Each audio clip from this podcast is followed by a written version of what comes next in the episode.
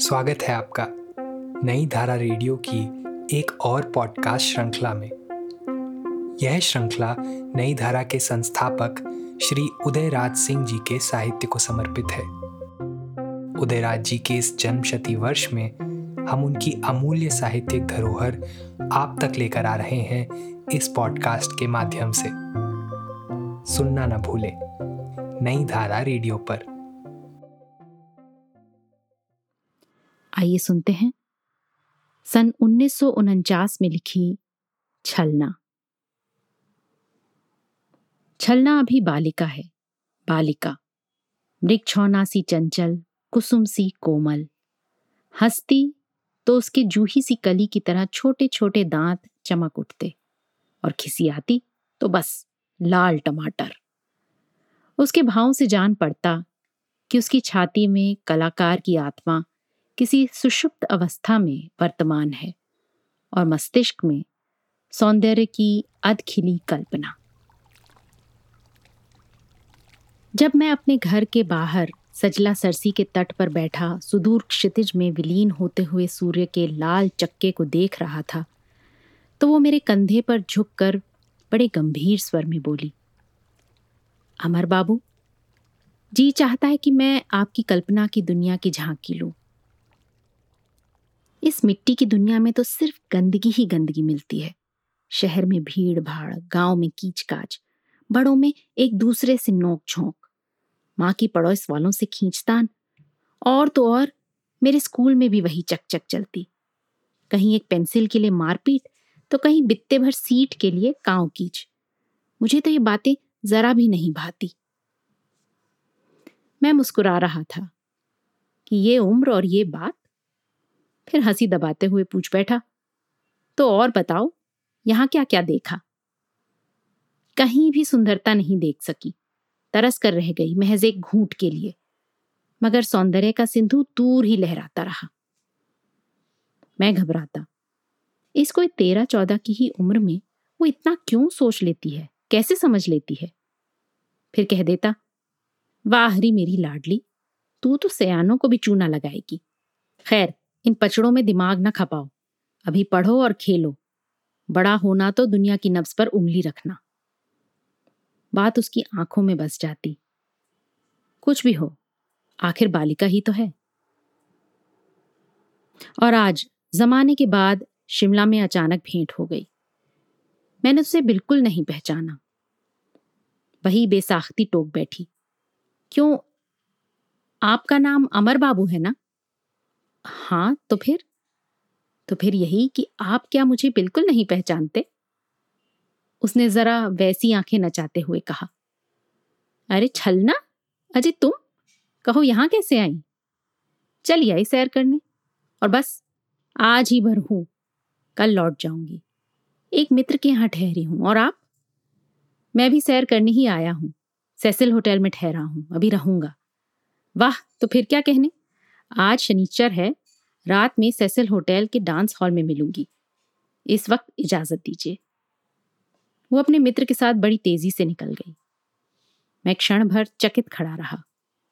बालिका और नवयौवना में इतना अंतर, इतना जल्द? शिमले का सेसल होटल अपनी आन बान शान शौकत के लिए काफ़ी मशहूर है। यहाँ शनिचर की रात का इंतज़ार विलायती वायुमंडल में पले हुए नर नारी बड़ी उत्सुकता और बेचैनी से करते हैं। बस दो दिन पहले से डांस पार्टनर का चुनाव जारी हो जाता। डिनर जैकेट और टिश्यू और जॉर्जेट की साड़ियों के शिकन ठीक किए जाते। ब्लाउज और जूतियों का मेल खूब तौल तौल कर बैठाया जाता और जाने क्या क्या ना होता। और वो रात भी बड़ी हसीन रात होती। हसीनों का जमघट, नवेलियों की खिलखिल शराब और विलायती सेंटों के मिश्रित भार से दबी हवा नाचती फिरती और हृदय का उन्माद मस्ती बनकर आँखों में मंडराने लगता। उस रात छलना के इंतज़ार में मैं फाटक पर बहुत देर से बुद्ध की तरह खड़ा था कि अचानक उसके रिक्शे पर नज़र पड़ी। रिक्शा रुक गया और टिश्यू की कीमती साड़ी तथा जुगनू से चमकते हल्के आभूषणों में छलना किन्नर कुमारी की तरह उतरी और बड़े विनम्र ढंग से मुझसे नमस्ते किया। उत्तर में मैं हाथ जोड़ने को ही था कि हाथ बढ़ाकर उसने हाथ मिला लिया। उसके साथ उसका पार्टनर भी था। हम अंदर जाने लगे तो रिक्शे वाले ने आवाज़ लगाई, बाबूजी, कब तक खड़ा रहूँगा यहाँ? मेरे रोकने पर भी अपने पर्स से एक रुपया निकालकर छलना ने उसके सामने फेंक दिया। मेम साहब, भला ये क्या? कम से कम आठ आने तो और दीजिए। एक रुपए में कौन इतनी दूर पैर मारेगा? और देखिए, घोड़ी की रफ्तार पर रिक्शा उड़ाता लाया हूँ। ओ नो, बहुत है, भागो यहाँ से। मेम साहब, हम चार आदमी हैं। बाल बच्चों का हिसाब अलग है। इसी रिक्शे की कमाई पर ज़िंदगी घसीटनी है। भगवान भला करे आपका। आपके लिए आठ घंटे ज़्यादा नहीं, और मैं इतने में ही ऐठ जाऊँगा। और बख्शीश तो आप देंगी ही। नॉनसेंस चल हट। आठ आने भी चाहिए और बख्शीश भी। चोरी और सीना चोरी दोनों। तो फिर मजूरी ही मिल जाए मीम साहब। हटता है कि नहीं? तभी से टर्र टर्र कर रहा है। उसके पार्टनर ने भी गरज कर कहा। और हम तीनों अंदर चले आए। होटल के दरबान ने रिक्शे वाले को बाहर ही रोक लिया। रिक्शे वालों का अंदर आना मना है। हम डांस हॉल में आकर अपनी सीट पर जम गए। हॉल में काफ़ी भीड़ इकट्ठी हो गई थी।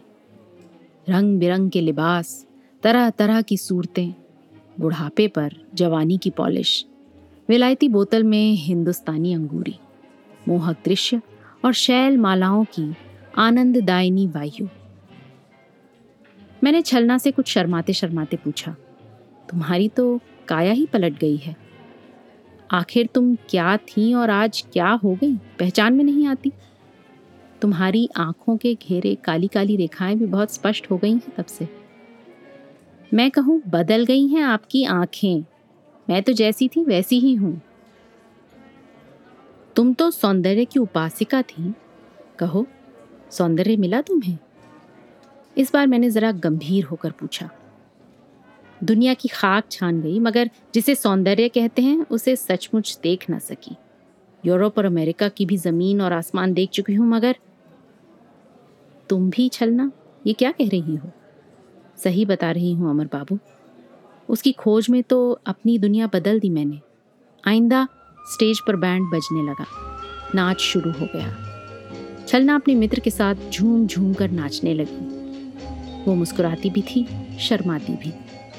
मानो वो उस दुनिया में रम गई हो। आनंद विभोर हो रसा स्वादन कर रही थी। जग की रीति और जग की पीड़ा वो जैसे भूल सी गई थी। दो बजे रात में जाकर तो कहीं जमघट उखड़ा। छलना थक गई थी। जल्द घर लौटने को परेशान थी। एक संभ्रांत दोस्त की कार पर उसे पहुँचाने का इंतज़ाम कर मैं उसके साथ बाहर आया। ऊपर देखा, आसमानी किले पर बादल घेरे डाल रहे हैं। नीचे टिपटाप भी शुरू है। और थोड़ी ही दूर पर पेड़ के नीचे एक ठिठरा हुआ आदमी खड़ा है। उसकी नज़र जो हमारी ओर मुड़ी तो वो एक सांस में दौड़ा चला आया और बड़ी अजीजी से बोला मेम साहब, तभी से इंतज़ार में खड़ा हूँ, सिर्फ़ आठ आने की तो बात है। पलीते में जैसे बत्ती छू गई। छलना तड़प उठी। कानी चित्ती भी नहीं दूँगी। मैं भी एक ही हूँ। इस बदमाश की भी कोई हद है? एक मील के बीच डेढ़ रुपए? वो मचल कर मोटर में बैठ गई। मैं सोच रहा था आज जोश में जाने ढाई रुपए के कितने पैग उड़ गए होंगे। कुछ पेट में गए और कुछ फर्श पर।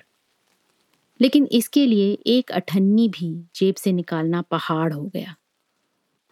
गाड़ी खुलने खुलने हुई तो मैंने भी मुस्कुराते हुए कह दिया, तू भी छली गई छलना। संसार की किसी छलना ने तुझे भी छल लिया। अब संसार में कभी सौंदर्य तुम ना देख सकोगी। गाड़ी निकल गई थी। मैं हंस रहा था। रिक्शा वाला भी रात्रि के अंधियारे में खो गया।